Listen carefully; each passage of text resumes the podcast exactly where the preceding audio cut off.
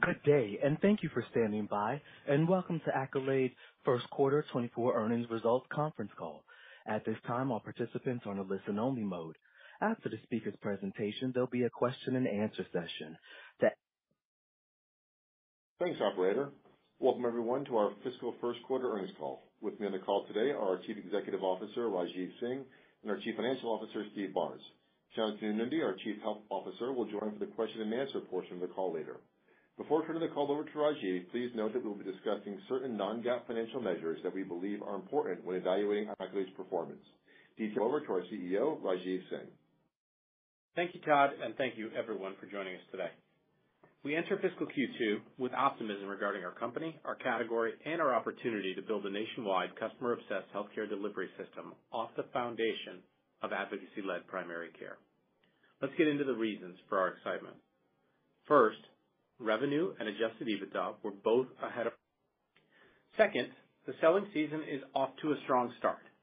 Fiscal Q1 is really the first quarter our buyers put pen to paper on contracts, and we saw large companies in food services and retail choose Accolade. Fiscal Q2 is also a major quarter for signing new business, and the pipeline continues to look strong. Notably, more of the deals in the pipeline include multiple offerings and one company evaluating in our category. Third, calling out two other drivers of growth for our business. As I mentioned earlier, both our expert medical opinion business, Accolade Expert MD, and our virtual primary care and mental health business, Accolade Care and PlushCare, are demonstrating strength. Today, we'll focus on the virtual primary care business. On the enterprise side of the business, we fully deployed is notable. On the consumer side of the business, we continue to see strong demand for the high-quality longitudinal care delivered by our physicians and therapists, and growth rates remain strong and steady. Since I'm sure we'll get a question about the impact of GLP-1 drugs, let me make a few comments here. Accolade's approach is different than many other companies in this space. That said, we did see a benefiting from the demand associated with GLP-1 weight loss drugs. I call this out for two reasons: to bring your attention to how Accolade differs from other companies who have a role or a part to play in this healthcare journey. While it is a fact that GLP-1 drugs are driving interest in virtual primary care, this is in many ways no different than when COVID drove demand for virtual primary care or during this. Our care delivery teams, led by Dr. Shantanu Nundy and Dr. James Wantuck, are ensuring that we apply the proper clinical rigor in prescribing these drugs only to patients who meet the defined criterion for prescription. We don't earn money for prescribing medications, so there are no incentives driving behavior to the contrary. Additionally, because of the nature of our service, we have the ability to help the patient with qualifies for these medications. Partners like Virta may be a strong alternative for our customers and members seeking to address their need. Moving on. Fourth, our government business continues to grow on the strength of our Autism Cares demonstration and other opportunities we are pursuing. As we have said previously, the T5 award remains in a protest phase, with a decision on Health Net's protest now due in September. Our customers, benefits buyers, are overwhelmed by the number of solutions available to them in the market. Our trusted partner ecosystem solves that problem by vetting critical partners in core categories. Last quarter, we added Equip, a leader in delivering eating disorder treatments. We'll continue to add new partners in a highly curated way and leverage our technology and data platforms to ensure strong adoption and efficacy for those programs. Finally, in terms of quarterly highlights, we made tremendous progress on our One Accolade initiative. This is already having the effect of streamlining decision-making in Accolade and improving our operating structure as we scale to serve hundreds more customers and millions more members. Now, wrapping up, before I turn the call over to Steve, let's briefly take a giant step backward and look at our opportunity. Complex and costly healthcare system that intimidates people instead of welcoming them. We are demonstrating through outcomes, engagement, and measurable ROI, that an advocacy-led population health strategy, one we call personalized healthcare, is the key to transforming the U.S. healthcare system for our customers. To address that challenge, we're aspiring to build the first customer-obsessed nationwide delivery system in the United States. That is no small task, but the opportunity for the company that succeeds there is enormous. The heart of that business is an advocacy-led primary care practice that once again puts primary care in the center of delivering high-quality care. Over the last 50 years, for a variety of reasons, primary care spend as a percentage of total healthcare spend and utilization has gone down, while specialty care and pharmacy means of reversing that trend. And our clients and prospects are agreeing and voting with their dollars. The market opportunity for doing this successfully is enormous. Our ability to influence many different parts of the healthcare journey has many significant vectors. Advocacy by itself is a $25 billion market. Expert medical opinion is similarly sized. Primary care is a 200 billion, and the capacity to enable dozens of ecosystem partners is also extraordinary. Today, fewer than 1,000 companies have adopted true advocacy-led benefits programs. There are over 35,000 companies with more than 500 employees who we consider our target market. Put it all together, and we see runway for years to come, with the real beneficiary being the healthcare consumer. Approximately $1 million in performance guarantee-related revenue earlier than expected, as we had initial initially forecasted this PG to be earned in fiscal Q4. As we've noted previously and highlighted in our Capital Markets Day presentation on May 8th, at the start of a fiscal year, we generally forecast that savings-related PGs will be recognized in our fiscal Q4, when we earn in the second half of the fiscal year. Turning to the balance sheet, cash and cash equivalents totaled $303 million at the end of the first fiscal quarter. As a reminder, our convertible notes are not due for about three years.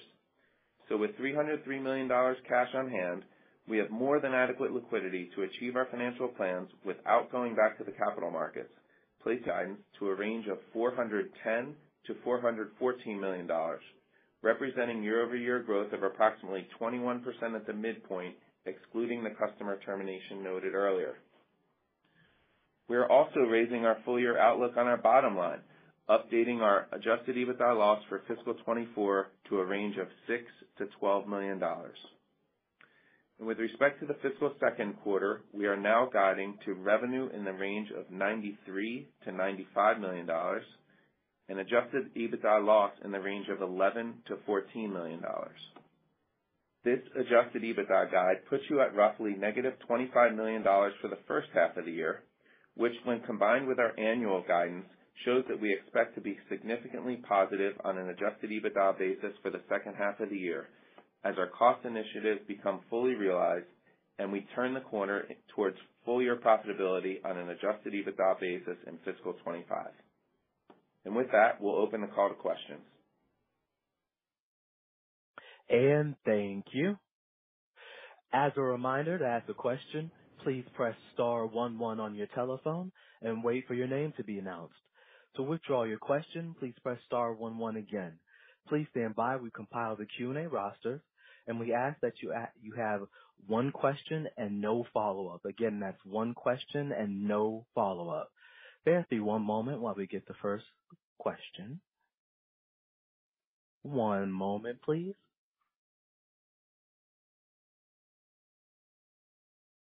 And our next question, our first question comes from Ryan Daniels from Blair. Your line is now open. Yeah, good evening. Thanks for taking the question. Uh, maybe a big picture one for you. We're seeing a lot of recent data that indicates that 2024 could be one of the larger healthcare cost trend increases for employers in about a decade. So maybe a two-part here. Number one, do your early channel conversations lead you to believe, you know, this is being widely recognized in the market? And then number two, if so, is that really helping your uh, advocacy-led PCP initiative as kind of a means to battle that trend at scale? Thanks. Hey, Ryan, thanks for the question, and thanks for being here. Uh, I'll address the the question and see if you've got anything you want to jump in on here, too. Uh, first part of the question, are we looking at a year ahead where medical trend line is gonna be significantly higher or uh, materially higher than it has been in years past? I think that's very consistent with the feedback we're hearing, both from our customers, from the consultant community, and from the indexes, so the early view on the indexes for the year. And I think the corollary to that, Ryan, is very true. Now, when companies are looking at increased cost, when companies are looking at uh, significant changes in the landscape with things like GLP-1 or other uh, material waves that are that are hitting the healthcare ecosystem in 2023 and 2024, they're looking for broad-based solutions that solve the problem at scale across the entirety of their population. And that's where we think we really differentiate ourselves. Uh, primary care is a part of the story, but primary care built off of an advocacy platform where you can surround primary care with data, service, and simplicity, uh, we think is really differentiated. And that no doubt is playing a role in uh, the growth of our pipeline on a quarter-over-quarter basis. And Thank you. And one moment for our next question.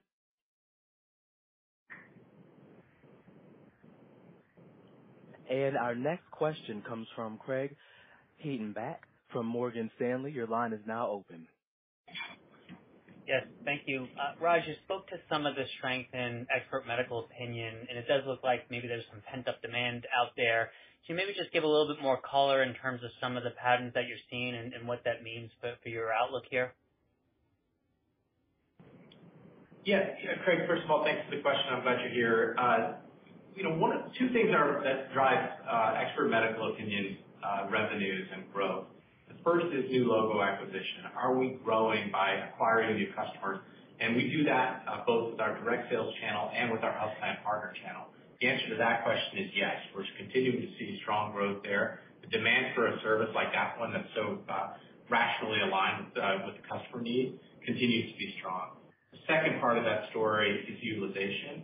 And uh and we're continuing to see utilization at levels that we've previously seen, and both of those things are driving the growth rate of the expert medical opinion business. Thank you. And one moment for our next question. And our next question comes from Jeff Garro from Stephens Inc. Your line is now open. Yeah, good afternoon, guys, and thanks for taking the question. So it sounds like I'm hearing an increased emphasis on virtual primary care as a differentiator. So was hoping you could comment a little bit more on that, and also the mention of an increase in interest in more than one product at a time. So, you know, relatedly there, curious to hear on any particular themes of combinations of products that prospects are interested in. Yeah, thanks for the question, Jeff. Uh, Let me start with the back end of your question. Last year, when you look at the deals we closed last year, and we had a strong bookings year last year, 30% growth off the year before, uh that year we saw the majority of new customer acquisition came in with more than one product. And so whether that was advocacy plus primary care, advocacy plus EMO, advocacy plus a trusted partner, uh, we saw the majority of our deals come in with multiple products as part of the first sale. We think that's reflective of customers understanding the strategy, believing that a personalized healthcare suite is aligned with their needs, and also wanting to see a platform to weave all of those capabilities together. And so that trend continues into this year. And so I think I would guess over time that that just becomes the norm, and that what we're looking at are customers who are looking for a suite of solutions to solve the litany of challenges that they're facing when they're trying to when they're trying to uh, reduce healthcare costs and improve patient experience uh, or member experience. First part of your question, uh, you know, Jeff, we would say that the way we've been thinking about our service from the beginning is that primary care on a platform of advocacy is fundamentally differentiated, particularly when you're talking about an advocacy platform that today is, you know, between 2.5 and 3 million members. Uh, we have an extraordinary experience of uh, delivering advocacy. We're now layering primary care on top of it. And what that really means is every primary care physician that works at Accolade has a 360-degree view history of the patients that we're serving, has an understanding of the medications that are on, and the conditions that they're facing, and also has an understanding of the benefits ecosystem that the employer has aligned for that for that patient. That gives our primary care physicians a superpower that other primary care physicians don't have. And so, you know, a year ago, we really just got started in bringing primary care to market, the Accolade Care offering. And I think we were learning about how customers wanted to would understand and embrace the solution. What we saw was a strong embrace of the solution last year. Uh we deployed those customers on January 1. We're seeing great uptick in terms of their utilization. And I think I think it's fair to say, Jeff, that it's a more significant and pronounced part of our value proposition as we go to market today because we saw such traction in it last year. And thank you. And one moment for our next question. And our next question comes from Jessica Tassan from Piper Sandler. Your line is now open. Hi, guys. Thank you so much for taking the um the question, and congrats on the quarter. Um, we were just hoping you could uh, remind us what the performance revenue in F1 Q23 was, whether there was any um, in this quarter, and then just is that kind of what accounts for the year-over-year change in um, adjusted gross margin? Thanks. Hi, Jess, it's Steve. Thanks for the question. Yes, uh, there was certainly some uh, performance guarantee impact in Q1. Let me just walk you through. So the the guidance range for the quarter was $89-$91, We beat the the midpoint of the range by a little more than 3 million, and the top end of the range, a little more than 2 million. There was about $1 million of performance guarantee uh pull forward, recognized in Q1, that we expected to be uh recognized later in the year. Um so we called that out. So the the true beat was uh call it $2 million, $2.2 million at the midpoint, $1 million at the top of the range. If you look back to last year, uh you'd see that in this quarter last year, we had a fairly significant performance guarantee revenue item recognized in Q1 for a little more than $3 million. So the the year-over-year comp there is driving some of the change, or actually most of the change in the growth margin. And the full year outlook for gross margin, we remain uh, consistent with, call it, uh, high 40s uh, expectation for the year. And thank you. And one moment for our next question. And our next question comes from Michael Cherny from Bank of America. Your line is now open. This is Alan in for Mike. Thanks for taking the questions. Raj, you mentioned, um, or I guess at Investor Day, you talked a lot about the partnership strategy, and I think uh, one of your partners, Virta, talked about how it was already driving some volume into into their business. I guess, is there any way at this point in the year to quantify the referral momentum that you're seeing, uh, or maybe total partners, how that's changed? And I guess, how important is the partnership strategy as you think about the 2025 selling season? Thanks. I appreciate the question, Alan. I think whether you're talking about the 2024 selling season, the 2025 selling season, uh, the partnership strategy is an essential part of the way we position our value to customers. Remember, if you were to step back, customers are looking to solve three core problems. The first, they want a better experience for their employees. They believe fundamentally that the existing healthcare ecosystem makes it difficult for people to understand and get the healthcare that they need. Second, uh, as uh, Ryan spoke about in his first question today, they're looking at trend lines uh, that is beginning to have a very negative impact on their business and off of big, big numbers.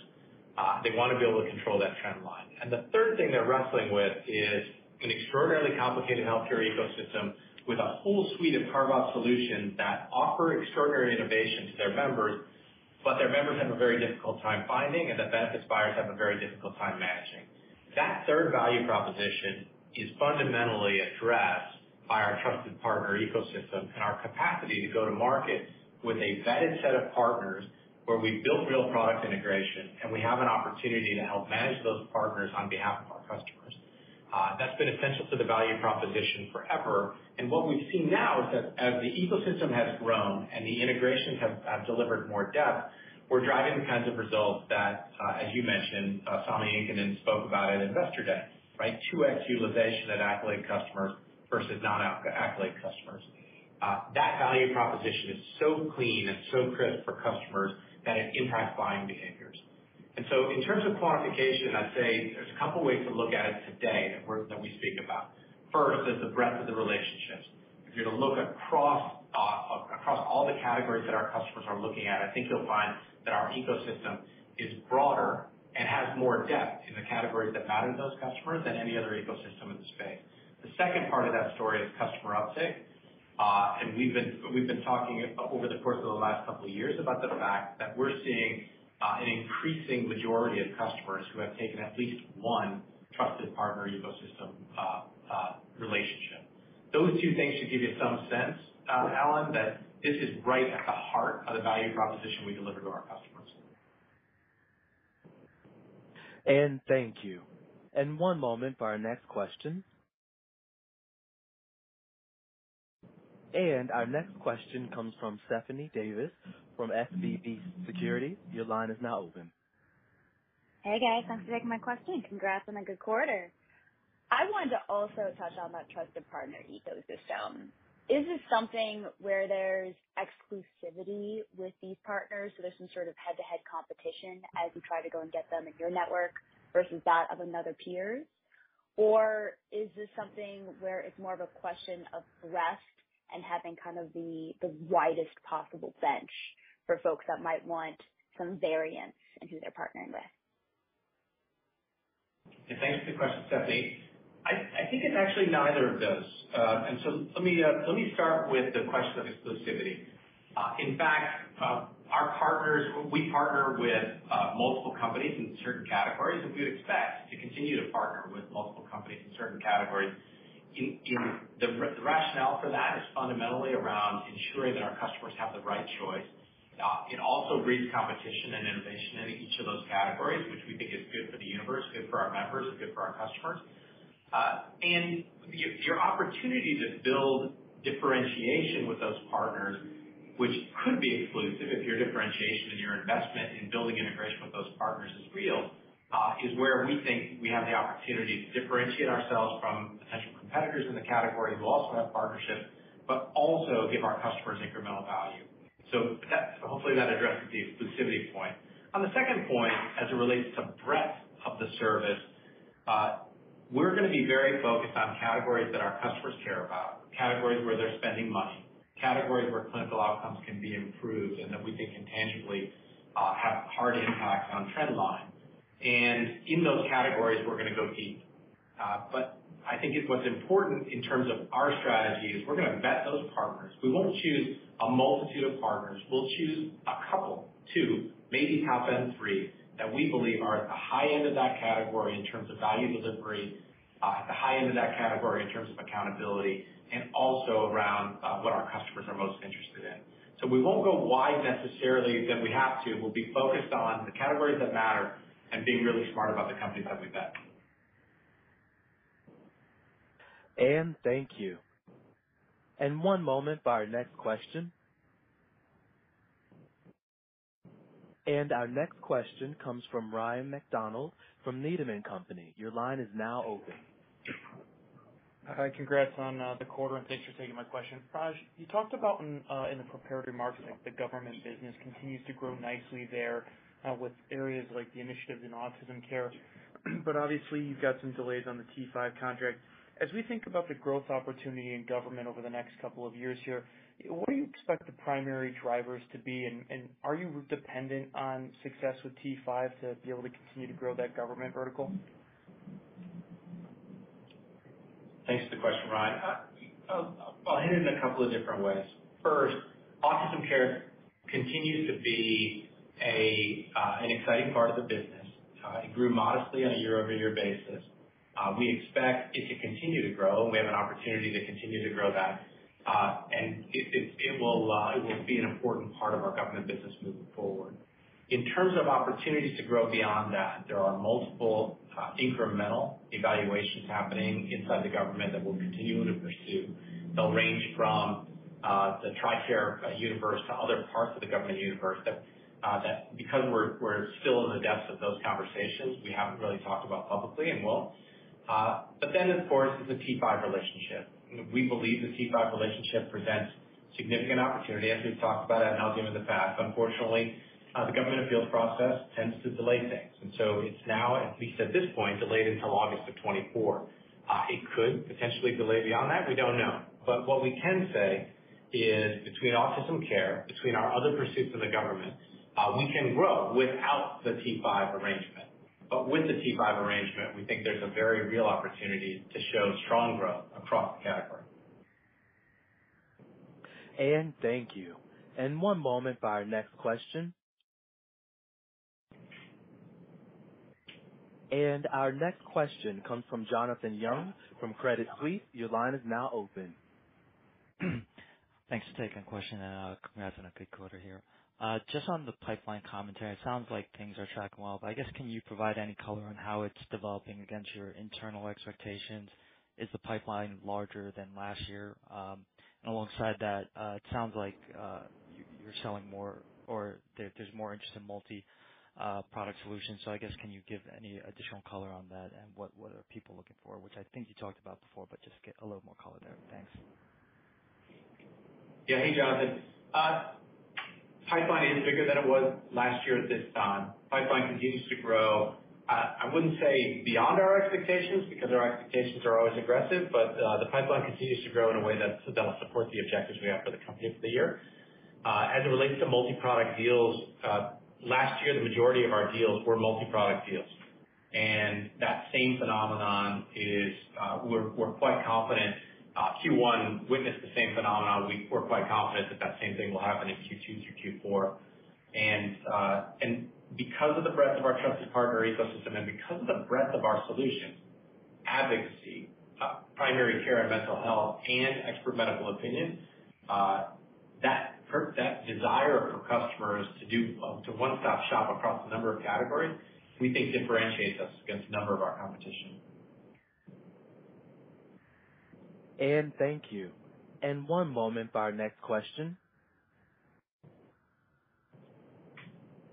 And our next question comes from Jailendra Singh from Truist Securities. It's a good try. Uh, this is Jailendra Singh from Truist Securities. Um, uh, congrats on a good quarter. Uh, thanks for taking my questions. Uh, one of your competitors recently announced a partnership with in-home care provider to add virtual to in-home care model to its offerings. I was just curious on your thoughts on extending your offerings to home, and have you seen any demand in this area among your employer clients? Thanks, Jailendra. Uh, a couple of thoughts here. First, you'll see us continue to expand our partner ecosystem into new categories. Uh, we announced today uh, a partnership that we're really excited about, uh, a company called Equip, that's focused on really improving the service for people, families challenged by eating disorders. Uh if you look across the breadth of the categories that we're delivering, we're delivering uh the widest set of solutions to customers in categories that are directly relevant to, as I mentioned before, improving clinical outcomes, improving convenience for their members, and lowering costs. Do we believe over time that home health is an area that uh that could potentially have uh have an impact in those three categories? Absolutely, we do. And uh you should stay tuned in terms of whether we. You know, for us, it's always about finding the right partner, checking those three boxes, and ensuring uh that it's aligned with our customers' expectations. And thank you. And one moment for our next question. And our next question comes from Sandy Draper from Guggenheim. Your line is now open. Uh, thanks very much, and I appreciate you taking the question. I'll try to see if I can frame this right, probably for you, Steve.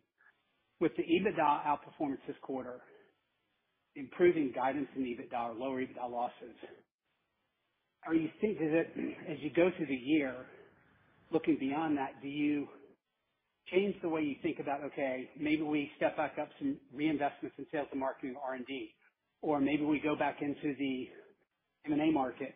Or is it really, you know what, we just wanna scale margins, improve to ourselves, improve to the the market, we can get closer and closer to those EBITDA targets you set on Investor Day? I'm just trying to think with a strong start to the year, you're not gonna make a snap decision. But if this type of performance continues by the end of the year, do you start to think about changing either M&A or internal investments, or is it really just, let's just ramp faster in terms of margins? Hopefully that makes sense. Thanks. Yeah, it makes great sense. Thanks, Sandy. This is Steve. So a couple of things. First of all, you're right, we had a strong quarter in Q1, beat bottom line by about $4 million, and you see us raising our guidance for the full year, uh, for most of that, you know, call it $3 million, and the other $1 million, you could you could consider that to be timing of investments in things like marketing programs, uh, et cetera. Um, look, we're very focused on getting the company to profitability as we laid out in Capital Markets Day, and by the second half of this year, we will be there and on a full year basis in fiscal 2025.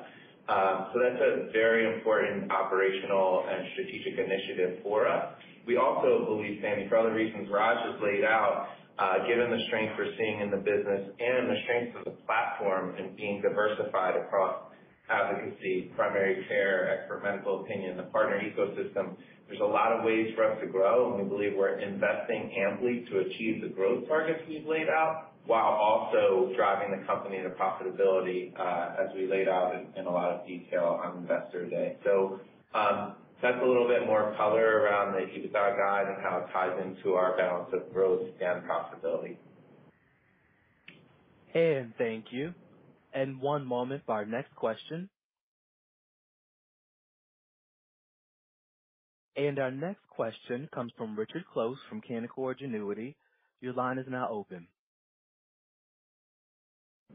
Um, hi, this is John Pinney on for Richard Close. Congrats on the quarter. Um, I was just hoping you can get some commentary on the Virtual Blue plan and how that's progressing, or any commentary you can provide there would be great. Thanks. Yeah, appreciate the question.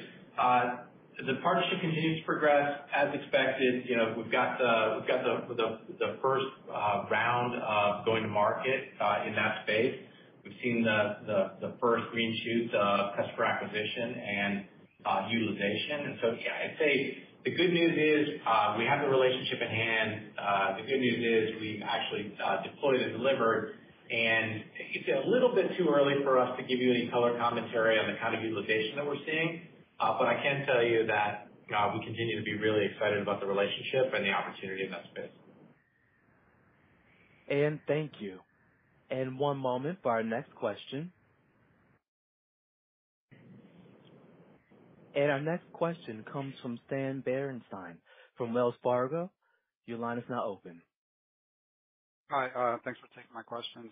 Um, maybe on PlushCare, what what percentage of the incremental growth expected to come this year will be coming from the enterprise channel? And can you also maybe comment on customer acquisition costs on the consumer side? Thanks. Sure. Sure. Uh, Steve, you want to grab this one? Uh, I'll start, and then you want to jump in. Uh, first of all, Stan, thank you for the question. As you know, the growth coming today is, that you're seeing in revenue, is largely driven by the consumer business.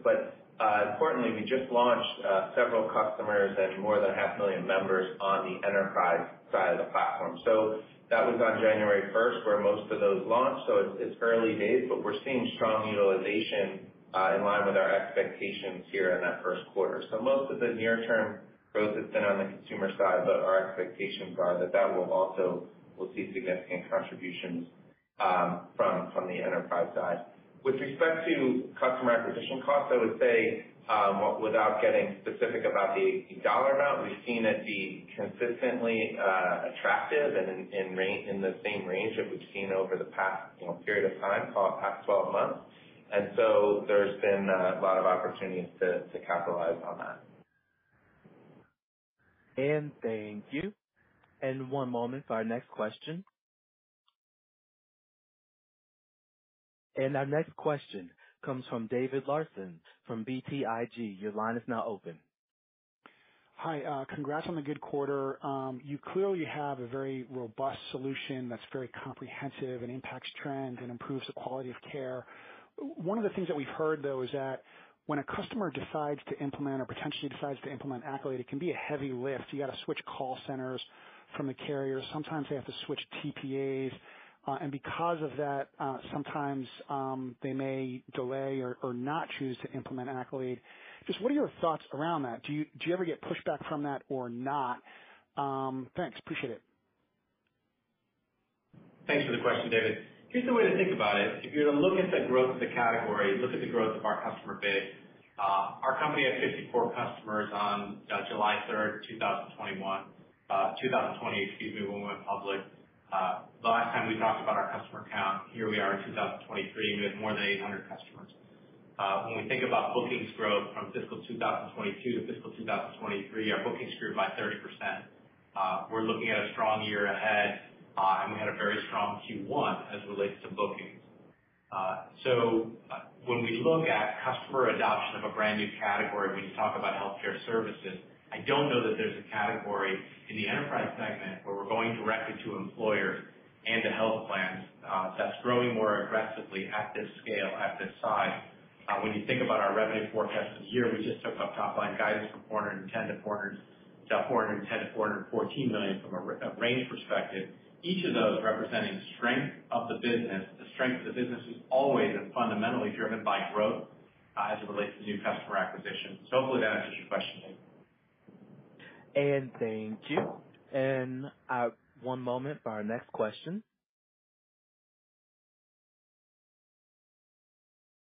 And our next question comes from Robert Simmons from D.A. Davidson. Your line is now open. Hey, thanks for taking the question. I was wondering if you could put a finer point on your commentary around new sales or new bookings this quarter being strong. Like, how much did they actually grow, and what are your expectations for the year? Hey, uh, thanks for the question. We don't traditionally talk about bookings numbers in the uh, at the outset of the year. We've talked about uh, consistent growth on bookings on a year-over-year basis last year, even outperforming our expectations and growing at 30%. We expect bookings to grow, you know, in that 20%-25% range on a year-over-year basis. And that's the way we're thinking about the year ahead. And so we'll give you more color commentary on that at the end of the year. But what we can tell you, as we mentioned in the prepared remarks and in several questions, uh we're we're we're we're we're tracking to our expectations with a stronger pipeline than we've seen in the past. And thank you. And I'm showing no further questions. I would now like to turn the call back over to Todd Friedman for closing remarks. Thanks, everyone, for being here. This is Raj. We appreciate you spending the time with us, and we look forward to future conversations. This concludes today's conference call. Thank you for participating. You may now disconnect.